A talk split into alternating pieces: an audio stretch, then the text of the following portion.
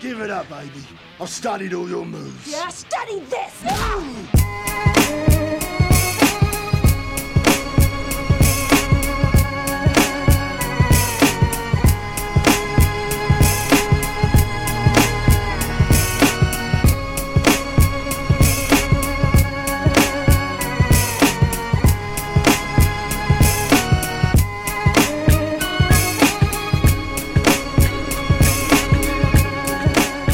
What's going on, everybody? Welcome to the Forbidden Technique podcast on the Fight Site Podcast Network with myself, your host, Silas Martin. My co host, is always, Christian Reynolds. And today we're hitting a recap of a couple of things that happened over the weekend. Uh, unfortunate that it took us till today. We just had some stuff going on. But we had a UFC card that uh, kind of overperformed for the name power that was on it. So we'll just get straight into this uh, UFC Fight Night card. Holly Holm versus Ketlen Vieira. And I'm going to be 100% real with all of you all right now. I fell asleep during the third round of this fight. I, I, I just never finished watching it. I, I woke up, I saw that Ketlen Vieira won, and I was like, good, nice. I don't want to see that kind of behavior rewarded. But um, what happened, Christian? Um, so I watched it two days after the fight happened, knowing that the fight was boring going into it because I had heard people's reactions. So I had a very pessimistic. It was a Holly. Holm fight anyway.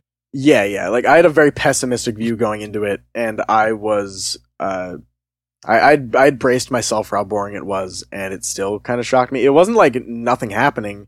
They were kind of both engaging the entire time. It was just like neutral clinch exchanges, and and like neither really pulled through. Vieira had like more moments, kind of, but it wasn't. It wasn't like that meaningful. Almost had Uh, a standing RNC.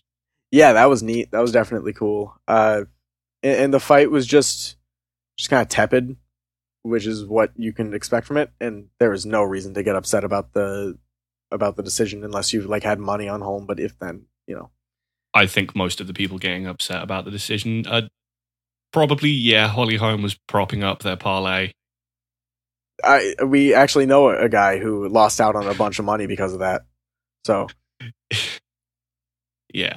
but you know, the actual result of the fight that's it's pretty inoffensive robbery. Uh, like I, I don't even know, know if you can consider it a robbery because you know Holm wasn't trying that hard. Yeah, like I say, um, I don't want to. I don't want people to be able to win fights in 2022 with meaningless volume striking and like neutral clinching up against the fence. It, it's you know not just from an entertainment perspective. I'm just like that's that's it's not it's not really fighting. Yeah, and and I always lean towards the side of the person in Ketlin's situation where she is the one at like many of the physical disadvantages, and she fought like she wanted it more. Same kind of reason that I give uh, Carla Esparza some credit for the Rose Namajunas fight because you know even if you have a problem with the the scoring, uh, it doesn't matter because the person that had all the tools to to blow the other person out fought someone that is not able to just blow their opponent out. You know. Like Vieira can't just go up and fuck up Holm if she has a really good good night. She's always gonna have a difficult fight.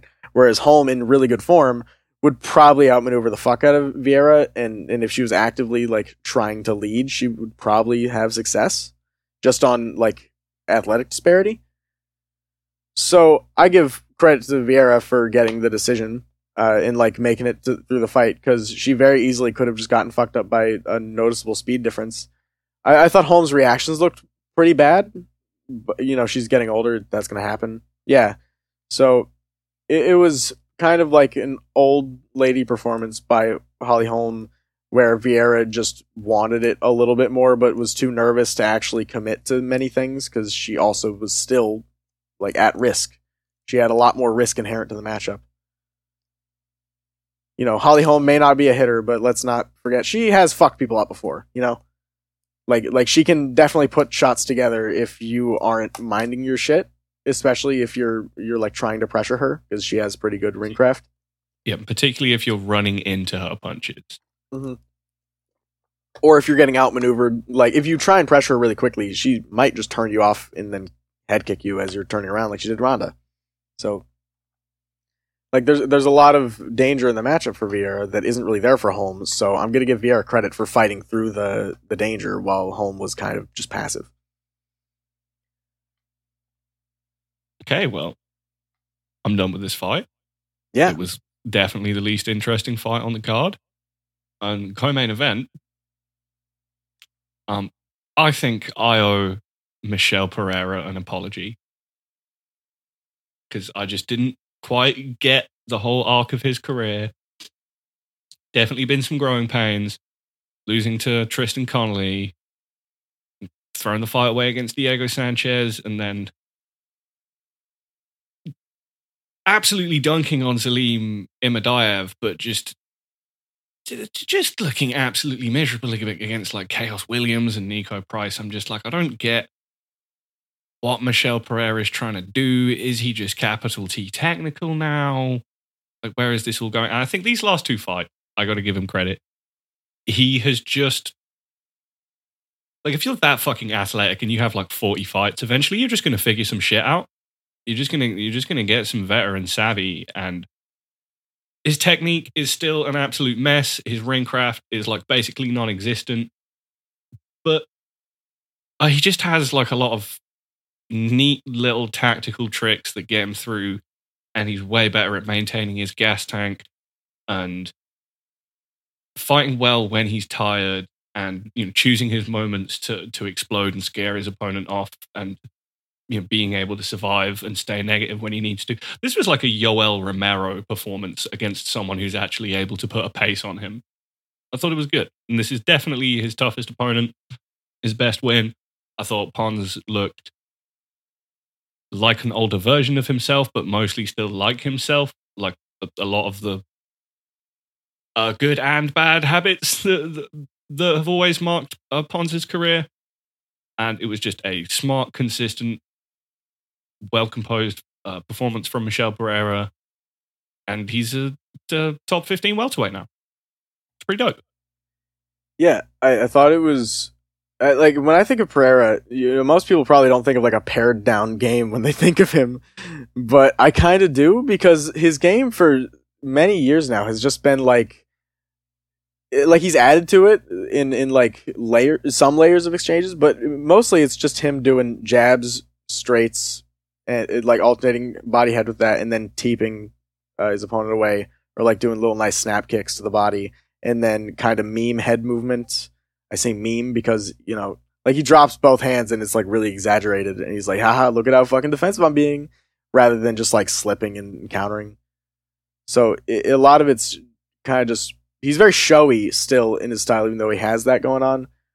But like I have the fight going on in the background right now, and he he just like teeped Ponzinibbio away and then pulled out of the way of a uh, hook, and then didn't really do anything with the pull out of the way of the hook, and just kind of like started circling.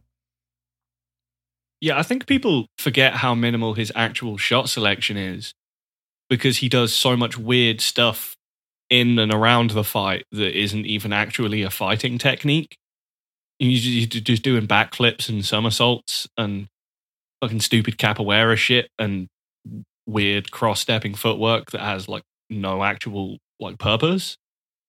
Um, but yeah, he, he mostly just does like straight punches and straight kicks. Sometimes he might like like do like uh do like a teep feint and then like shift off of it to set stuff up off of the other side and close a bit of distance.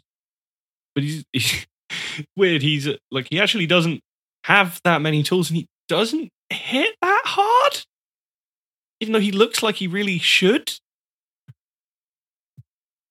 I don't know if it's a technique thing, but I don't know. He, he's he is fascinating. He, he's like really fast, but he throws his shots to kind of just like get to the target rather than actually crack people. And he he doesn't you know try to find people when they're on one leg or anything. Like he doesn't land many counters.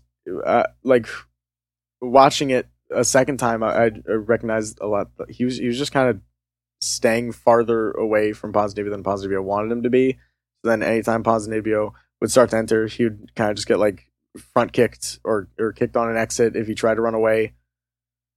Like most of the fight it was it was Ponzinibbio having troubles actually tracking down Pereira because if you just move side to side a bunch, Ponzinibbio is not going to sit down and commit to much. He really likes his opponent on the fence to just be standing against the fence, not really moving side to side because Ponzinibbio really needs his feet under him if he's going to start throwing combos. Yeah, I think this is something that we kind of touched on in the matchup, and like a, a big reason of why I ended up uh, flip flopping over to Pereira at the last minute was that I was I was just like, um, uh, Ponzinibbio has kind of always had an issue, uh, very similar to Jonathan Martinez, uh, lower down on this card, and I think is like a pretty typical thing to see with like pressure strikers in MMA, is that they often just see like like pressure itself as the end goal, and don't necessarily and aren't necessarily able to like connect it to their offense and their shot selection in in in like the in a particularly smooth way. Um, you know, uh, you are to this day like famously absolutely furious about um Ponzinibbio's performance against Neil Magny, where he just had him completely out of the fight and capitulating up against the cage for like 20 minutes straight before he was actually able to just find a shot that knocked him out. And I was just like, yeah, I mean, like Pereira will put himself up against the cage, but he'll just like move around a lot and do like like big blitzes and feint weird shit that's just gonna like put that kind of fighter off. And uh, yeah, that re- really uh, really saved him in, in the moments where he was uh where he just like couldn't couldn't commit to those big explosions. And and uh, going back to what you said about the like Pereira's skill evolution, I I see a lot of people think that he's lost like the meme quality of, of him doing all the like weird spins and, and like jumping off the fence and uh and like doing backflips that he used to do. But I th- I don't think it's that he's scared out of doing them from having some losses. I think he straight up got bored of it and just like matured as a fighter and is like, you know what? I, I'm just I'm trying to fucking keep my career going. You know, I'm fighting like at a, a pretty high level at this point. I I'm just gonna start like really trying to win, and and and not really fucking around. Yeah, you might be right because because because the big thing about it is that I don't even really see it as a skill evolution so much as just like a kind of um yeah, like you say, just a, a, a maturity in the way that he fights now. He still does a lot of the same actual techniques, they're just applied in a much more like strategically focused way. Like he he actually seems to know how to use the things that he's naturally good at to consistently win rounds now, which is a seems like a fucking bananas thing to say about uh, the guy who just backflipped his way into losing to the least athletic featherweight in UFC history. yeah, I, I, think a good way to describe like what's going on with Pereira's career and and the way that he's changed his fighting style is just imagine yourself, like even the listener, everyone involved. Imagine if you were fighting an eight year old that was not athletic. How would you fight the kid? Would you do, be doing backflips? Probably. Like you wouldn't really be thinking about it too much. But it feels like Pereira lost to like a pretty athletic, uh, uh, like a crazy skilled nine year old that just kind of like fucked him up, and he was like, "Oh shit." okay, yeah, I should probably think about what I'm doing more. I could have really easily won this. Because Tristan Connolly was not in the fight when Ponzinibbio was actually like like fighting well. He just got into the fight because Ponzinibbio gassed in the first round doing fucking cartwheel kicks or whatever. Just doing cartwheels. Yeah, yeah, not even not even kicks. Like just straight up fucking doing like ballerina spins for fun. So it it was less I don't think he got exposed for like, oh, his dumb fuck shit doesn't work. He he was just like, okay, what the fuck am I doing? Like, I could have won this so easily. This is embarrassing. Oh, and it was. And now and, and now he's just fighting better and and he has had growing pains in that he's not like willing to commit to to fighting people that are actually to like fight him back. But I think that's really just you know, like a level of competition thing because Khaos Williams is really dangerous and Pereira got through the fight pretty much completely unscathed. Uh, well, and that, and, and, and, but that's why I think these last two performances have really shown like all of those things just coming together for Pereira, because Andre Fialho and um, Santiago Ponzinibbio are like absolutely, I think his toughest, most like actually skilled opponents that he's had in the UFC, and like opponents who who hit hard and pressure and are stylistically dangerous for him. And he like handled them both like pretty comfortably. Yeah, I, I kind of have a theory that maybe Pereira is now better against pressure fighters like Ponzinibbio and Fialho than he is against someone that's not really a pressure fighter like Khaos Williams or I-. Because in like you would expect, oh, Ponzinibbio puts or uh, Pereira puts himself on the fence all the time, and he doesn't really fight from there. He just kind of like will do something to get you off him, and then enter uh like do, start doing shit from the middle, or he'll just like front kick you, or he'll move side to side. But he doesn't have like a super advanced uh, near the fence game. You know, like it, it's just kind of very basic stuff, and it's the position he's in all the time. Uh, so I think maybe he just does worse in neutral space now than he does against pressure fighters because he's just fighting more composed and getting used to it. So like I think at the this point of his skill progression, he's actually not worse against pressure fighters. I think he's just used to that, so he can kind of navigate that matchup. I think if someone like I'm thinking, you know, what if he fights Wonder Boy? I think if he fights oh Wonder Oh Boy, he'll get God. fucking diced at range. Yeah, there there's a strong possibility of that. He, he'd like blitz in with with his little like ducking straights, probably get walked into head kicks or like lead head kicks and like straights. Or just really just yeah, much more uh clean, accurate, and mechanically efficient straight. Yeah, it- you know, Wonder Boy's still got good reaction speed. Like he, he's probably gonna be able to get his head out of the way. But but I'm thinking like, you know, uh, not just because he's Darren Till, but in theory, Michel Pereira versus Darren Till could be really fucking boring, and I'd see Michel probably losing it. And there's still matchups like that for him in the division. It's just uh like I don't think he's gonna run into many of them. No, I, really. do want to actually. I want to see him against like a grappler now. You know, like if he can get to a fight with uh, like Michael Chiesa, which he actually Sean may Brady. get next. Yeah, yeah, that'd be interesting. Because you know Pereira has the athletic chops to kind of handle someone that's really good at grappling. or you know, if he's going to be serious as a welterweight contender, at some point he's going to have to fight Neil Magny. Yeah, yeah. Or or you know someone that can grapple that is larger than Diego Sanchez. Larger and less old than Diego Sanchez is a uh, like an important differentiator. Uh, so we just talked about that fight like it was the main event because there kind of wasn't a main event for this card. Yeah, and well, uh, um, uh, we did actually have a request from a patron recently to just talk about Michel Pereira, so I hope that was sufficient. Um, you're a beautiful man, Michel Pereira. You do your thing. I'm sorry I ever doubted you. Yeah, Michel Pereira, I've loved you since the first day I saw you, and uh, I hope that you hear this message and teach me how to do cartwheels like that. T- teach me athleticism. Uh, Chidi Njokuani uh, knocked Dusko Todorovic out. That was neat. Was a really nice uh, elbow from the clinch. Uh, Chidi Njokuani is kind of a fucking lunatic in the way that he fights because he will, you know, he's clearly, you know, a sharp, rangy puncher and like sneaky inside clinch fighter, but he'll just kind of like vibe with whatever his opponent wants to do. Um, like he can scramble decently, but he'll just be like, "No, I'm gonna jump a, I'm gonna jump a dash choke real quick. I'm gonna try do some shit here." Um, but you know, so, so, some, sometimes that just like willingness to go wherever your opponent is taking the fight and just try and find meaningful offense there, no matter where it is. Ah, it just pays off for you. Mm, you got a sick elbow KO. It's nice to see. Never see enough uh, close range clinch elbow knockouts in MMA.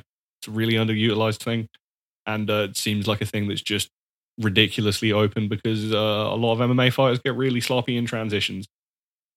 Yeah, and uh, Dusko is really easy to knock out and got knocked out, or not easy to knock out. He is just at this level, you know. He he's gonna get fucked up by people that hit hard and aren't gonna break from grappling for a round. And just he was uh he was just gonna get knocked out by Chidi at some point. It just kind of seemed inevitable. Yeah, and Chidi wasn't like wasn't really that tired after a round. So even if it made it into the second, because it was pretty late into the first, but even if it had made it into the second, it would have just like Dusko gets tired too, and Dusko was grappling a guy that was much stronger than him. So Let us still not forget the time that Dusko uh, uh, just walked down and knocked out Michel Pereira. yeah, yeah, yeah. Good on Chidi. Uh, I learned nothing about Dusko Todorovic. I, I, I, my we learned what we already knew, I think. yeah, my opinion on him has not gotten better or worse after that fight. Yeah, if if there was any negative thing, it was just that it was like a close range clinch knockout. So he didn't uh, get knocked out in a really silly way where his head gets launched across the octagon. Yeah, I did want to see him get hit by like a really hard straight as he was leaning back. That would have been fun. But, you know, at least we got to finish. Yeah, I, I think Chidi Njokuani is cool, and he's basically the fighter he's gonna be. Looks to be in his prime. Get him in a fight with fucking Brad Tavares or some shit. I don't know. Get him up there at middleweight. He's cool. Tabitha Ricci defeated Polyana Viana by decision.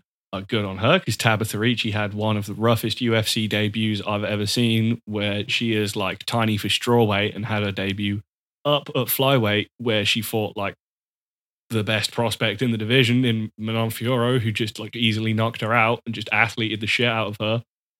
And uh Tabitha Ricci just like this fight wasn't good particularly, but Tab- Tabitha Ricci is just like fun to watch because she's like just really small, but she's just insanely aggressive about everything.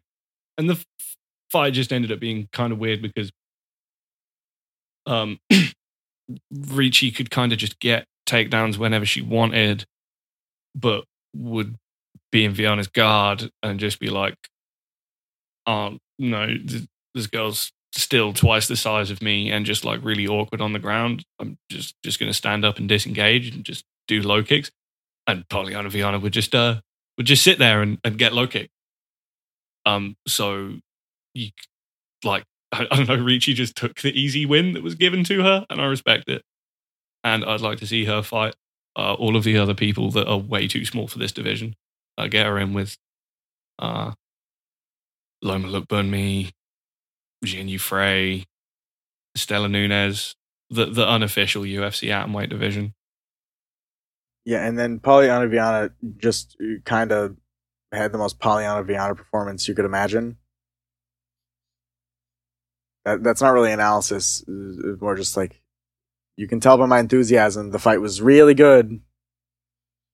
I don't know. I, I think Polyana Viana is just too beatable uh, by like a broad array of different styles because you know she's lost to Veronica Macedo, uh, lost to Hannah Cifers, uh, very very different fighters. Like I, I also lost to JJ Aldrich. All three of those completely different fighters. Like almost no overlap in most of it, aside from you know Macedo and Hannah Cifers are better athletes in some regards, and then JJ Aldrich is just better.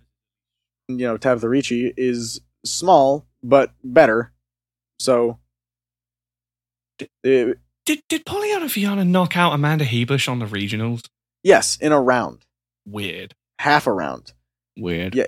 it's a w- weird thing. I don't think Polyana Viana fights are like easily analyzable at all. Because you you can watch in hindsight and be like, yeah, well, she lost because of this. But going into it, you kind of just got to guess which uh, variation of a Polyana Viana win or loss you're going to get. Is she going to get subbed by someone stronger than her?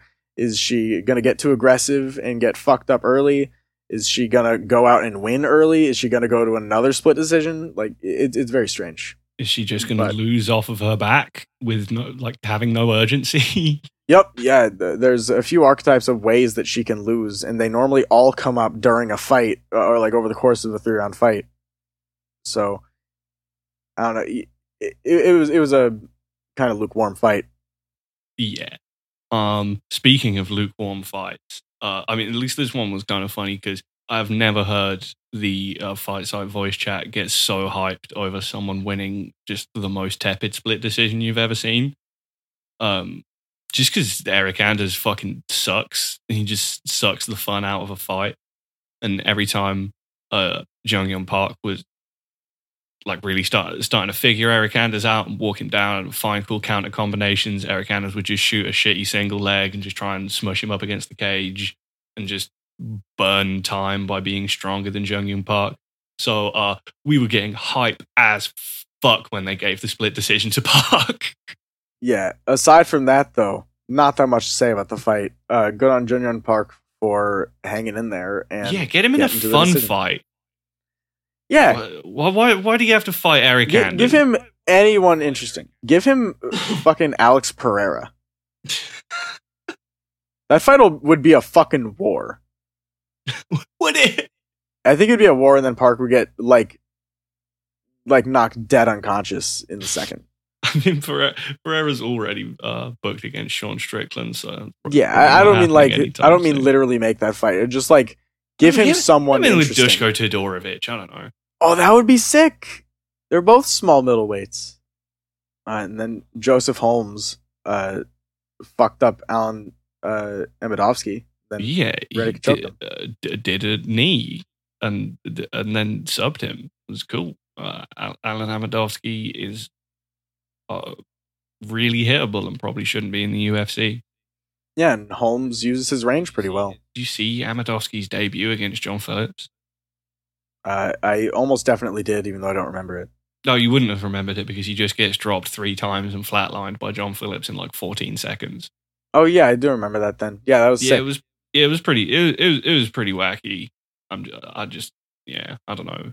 yeah, it it was. Uh, I remember the like the UFC put up the betting line for the fight going to decision for Holmes Amedovski, and it was like a big favorite for the fight to get finished. So the then the fight got finished in a very predictable way. Yeah, um, yeah, I don't really know where either guys go from here with this kind of fight. It was a thing that happened. Not sure why it was the featured prelim. it did not lower my opinion of either guy. It just made it to where I'm like, cool. Holmes maintained his momentum, and uh, we're gonna see him fight again soon, probably because this was a like he took no damage and won easily. Uh, Jailton Almeida uh, easily sunned Parker Porter. Uh, most people expected him to. I heard a few people just being like, "Oh no, J- Jailton Almeida's not the biggest uh, light heavyweight, and Parker Porter is heavy, and that could be an issue." And it just wasn't. Uh, Jailton Almeida's s- still just immediately rushed him and got him off his feet, sunned him from top, and uh, um, finished him from the back. Solid easy paycheck, good for Jailton Almeida. I hope he goes back down to light heavyweight, but whatever he wants to do, he he has got the tools to succeed in this heavy division, and it's a style that most people are simply not ready for. And and it's like a really cool style for that's like kind of arisen somewhat recently where it's just like a, a top control wrestler that kicks to get takedowns or like kicks into takedowns a lot. There's like you know there's kamayev uh, almeida. There's you know to an extent uh Makhachev there, there's a few guys going around that are doing that. It's really cool. Well, it's cool because Almeida has said that he, he really like likes those guys, and that, that's like the kind of Yeah. style that he's going for. And you can totally see with the with the way that he uh with, with his style of top control as well. It, it, it it's all of that classic, just like cage grinding, like leg mounts and cross wrist rides, and getting people to turn to give their back, all that good stuff. it's it's really cool seeing guys like Jailton, Jailton Almeida because uh, it it's something you can kind of only see in MMA. You know, someone that's working their entire game around you know a really powerful body kick or like something to get their opponent reacting or moving backwards, and then just dropping down to their legs while they're off balance or while they're reacting to being kicked. So, you know, it, it, fights like like this kind of show you why MMA is cool because it's not just someone going up and doing boxing in Octagon or just going up and wrestling someone and fucking them up. Where you can kind of see that in sambo or The you can see it in martial arts regards. have been mixed. Yeah, it, it was a cool MMA fight. I like that. Uh, Uros Medic versus Omar Morales. I thought this was a really good showing from Uros Medic, where coming up in the UFC, he's like one of these guys that they talk about having a big kickboxing record, and then I watch him fight in MMA. He's just like a lunatic that just tries to wipe people out, and like half of his regional wins are like triangles. I'm like, okay, I've seen this guy before. um, and then he just like met a more dynamic finisher in Jalen Turner, who wiped him out in the first round, and it really seemed like he took a lot away from that fight. And um, this was a great, I thought, coming out party for him against just a solid, consistent, well schooled striker in Omar Morales, who you know lost to Giga Chikadze, but gave him a good fight and went to decision. And Uros Medic just uh, patiently pressured behind like feints and long range throwaway shots and uh, built to a finish late in the second round where he uh, dropped Morales with three uh, really nice uh, counter left hands in a row. Yeah, it was really impressive. Showed good killer instincts. Uh, showed that he's like able to improve, which is always promising, and sometimes just doesn't happen. mm-hmm. So yeah, like he had um he had built-in defense when he was throwing. Uh, he was making sure not to get into messy exchanges and minding his shit when he was resetting and getting back to range, like where he was uh, able to kind of just pick Morales off with like body kicks and straight shots. The thing that started off the finishing sequence was he had kind of made his opponent really tentative just by you know, beating him to the punch a lot and feinting him out.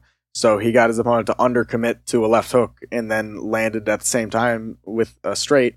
And the straight fucked up uh, Morales a lot more than it affected Medic. So then Medic just pursued and like killed the fuck out of him, throwing a left hand over and over. That's like that's like the best way you can start a finishing sequence in, in this type of matchup because like he ate the shot. It would have been cooler if he like weaved under the the lead hook, but you know he got a win, so you, you can't really criticize it at all. And he, he had scared his opponent into not throwing hard. Yeah, like you said, I think it was it was almost like if uh, if Morales had committed to that left hook, then it might might have been like a double knockdown situation or something. But it seemed like um, yeah, just the stuff that Medic was doing leading up to that to get Morales to second guess himself just meant that he had the upper hand in that exchange and yeah, was able to get the finish off it. So Uros Medic was good. Yeah, it's something where if you only saw the highlight, you might think that Morales is bad. But if you watch the full fight, you're like, oh, Morales got like kind of beaten up into fighting like that, into being tentative. So yeah, it's gonna be cool. Yeah, I think I want to see Uros Medic fight Drew Dober. Oh, that sounds like a really fun one. Um, and then we had Jonathan Martinez fighting uh, Vince Morales. Yeah, was mostly just decided by uh, Jonathan Martinez just establishing a really hard lead in the low kicking battle early and just kind of absolutely toasted Morales' lead leg and pretty much was able to have his way with him because Morales was kind of second guessing everything that he wanted to do against Martinez because he was worried about stepping in and just getting his leg torn up even more. Uh, kind of as I alluded to earlier, I do think Martinez has a bit of an issue where like he just wants to get his opponent to the fence and then just like try and get them to move into one like really really like slick uh singular collision just do like a shifting left hook or a or, or a big left kick or something and it's like sometimes you just you need to capitalize on having you know putting all of that work into getting your opponent out of position and then just kind of letting them off because you don't want to extend the exchange um, as I said earlier, I think it was a big part of what lost Ponzinibbio that fight against Michel Pereira. Yeah, I thought Martinez looked good, and I thought Morales looked uh, kind of confused by the matchup. Like he, didn't really know how to handle a guy that's like one of the only fighters in the UFC I can think of that is almost exclusively a kicker. Like he has punches in his game, of course, like you got to, but like his game is pretty much entirely centered around kicking. And if he can't kick the fuck out of you and like actually fuck you up with kicks, then he's not really gonna do much in a matchup. Yeah, and uh, a lot of Morales' success in previous fights it, uh, is often dictated by him uh, winning low kicking battles with people. Yeah, and his stance is really wide, so he was just getting kicked off balance pretty much anytime he got kicked clean. And Mar- Martinez, he commits really hard to his body kicks, and and his leg kicks are, are very off putting. Like it'll it'll knock your balance out his timing's good on them too. So Morales just kind of couldn't keep his footing much of the fight. Mm-hmm. And he just he has some nice like uh, intercepting counters that he can do for people who are trying to close in on him a little bit too recklessly. Yeah, like the way Jonathan Martinez throws his jab is, is pretty weird. Like he he like flicks it, but in like a kind a really snappy way, not like a good way. Like his jab mechanically has a, a bunch of problems, but just his utilization of it was pretty nice. Nice, nice knees and elbows though. But anyway, that fight was fine. Whatever. This fight next on the card. Holy shit! A Chase Hooper versus Colares. Chase Hooper versus Felipe Colares. So, when people talk about athleticism in fighting, I think this is something that just needs to be like redefined or clarified in a certain way because there's plenty of fighters who do very well in the UFC who you wouldn't pick to, um, you know, do well in like team sports uh, where like traditional athleticism is a lot more of a factor for people who just have like good attributes for fighting. You know, you've got like I don't know, like Dustin Poirier, who's not like the quickest or most agile or flexible guy, but he's just got insane cardio and he hits really hard and he's durable as shit. And Chase Hooper might not be athletic, but this is one of the best showcases I've, I've ever seen for leveraging flexibility as an athletic a- attribute in fighting. It may uh, have been that this was just the perfect opponent for him. I haven't seen Felipe Colares before, and he just seemed to have absolutely no choice but to get into scrambles with Chase Hooper, which he just kept losing and got him exhausted. Because I don't know if Chase Hooper, like as a grappler, has a bit of a like a Neil Magny clinch thing going on where people think they can just throw him around because he looks like a big noodle guy. But then he's like, oh no, I've got a bunch of like weird tricks here that you're actually not ready for. Like it's fucking impossible to even get a dominant position on Chase Hooper.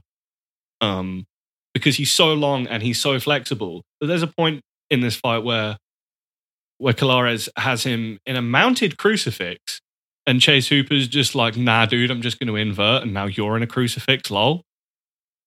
And uh, uh, he just had no choice but to just keep scrambling, and he just got exhausted.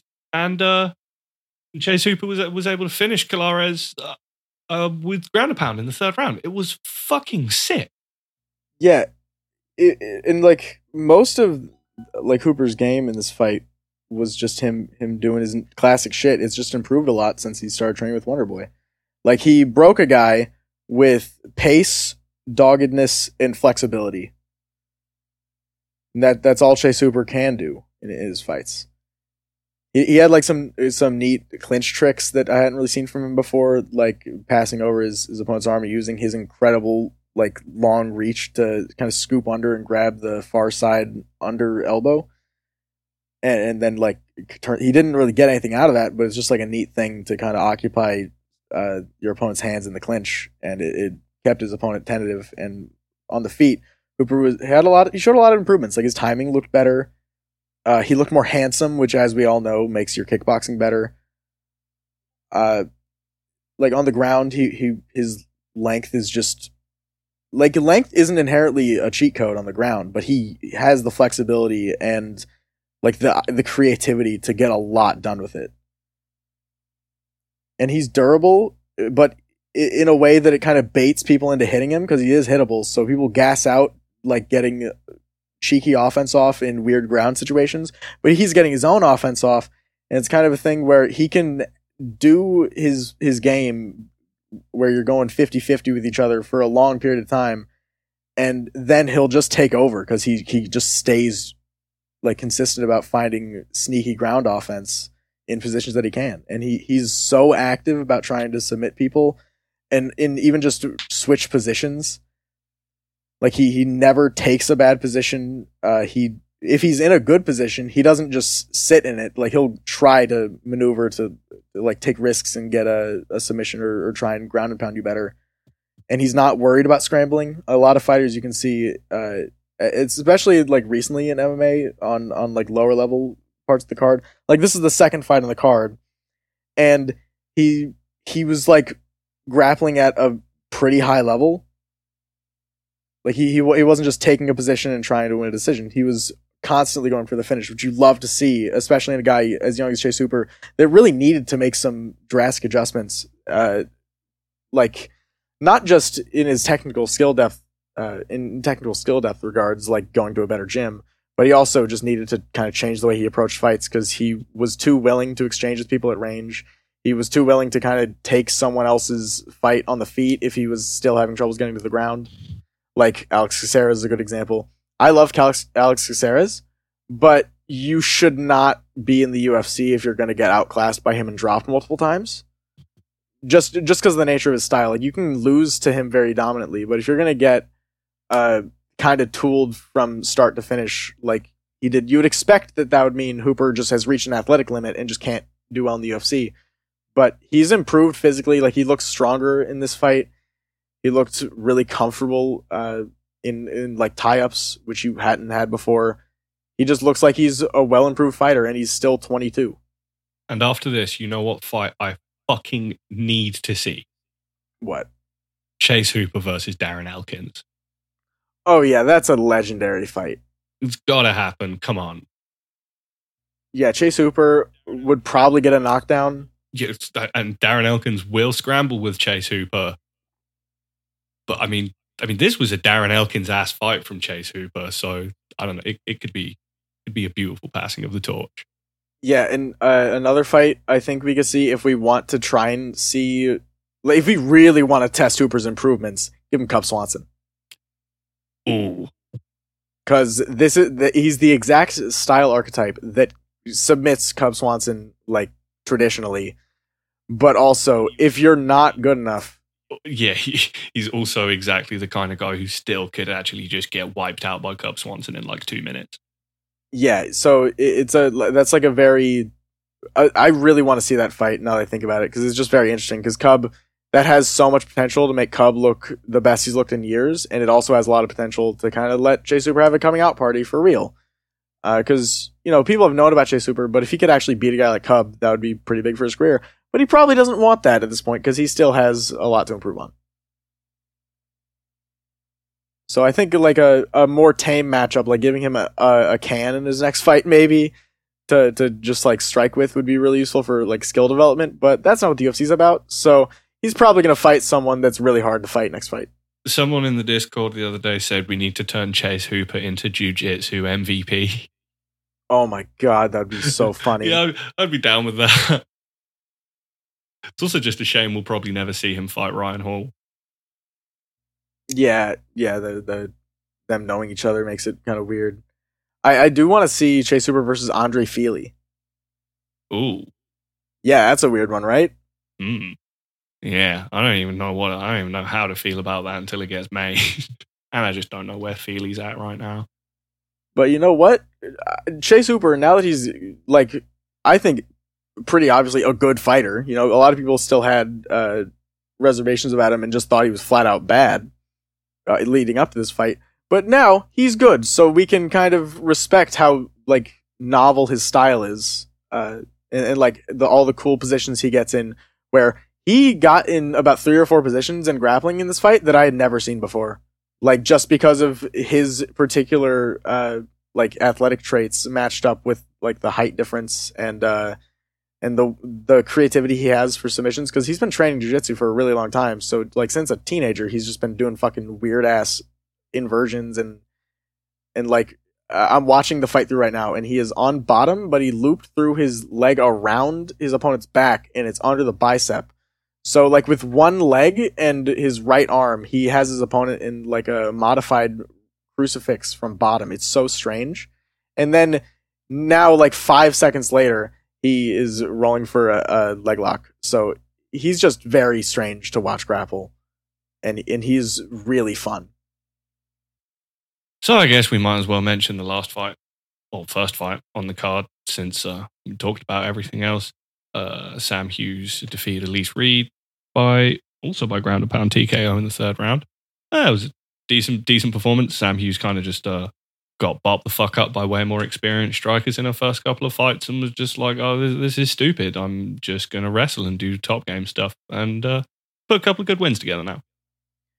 Yeah, and uh, Sam Hughes is pretty cool. She she has like a pretty like narrow skill set on the feet, but she's very insistent about it. And uh, on the ground, she's she's consistent. Like she'll she'll stay on you. She's just like a the picture of consistency. In you know she has four losses, but that's to the like difficult fights to win for her.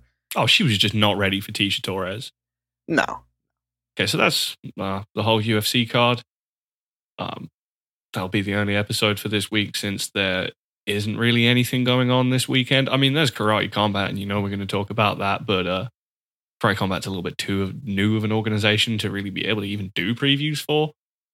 Next week is Volkov versus Rozenstruik, and I don't want to talk about that. So we're going to try to have a guest on. and We're going to try and talk about some some other stuff and then we'll tack on talking about the card. and Somewhere. and yeah, and we'll we'll we'll we'll we'll, we'll see what happens with that. But anyway, if you enjoyed this and all of the other great stuff that the Fight Site puts out, please consider supporting us on Patreon. Uh, just a pledge of three dollars gains access to a huge library of really high quality analytical fight content, and then a pledge of five dollars gains access to a great Discord server where we have a really cool community with a ton of different fight fans from different backgrounds where we always have interesting discussions. Christian and myself are both very active in the Discord. We regularly host fight night watch parties. We'll get together with the boys, watch some fights. Always good fun. You should come hang out, support the fight site. This has been the Forbidden Technique podcast. We'll catch you later. Later. Peace.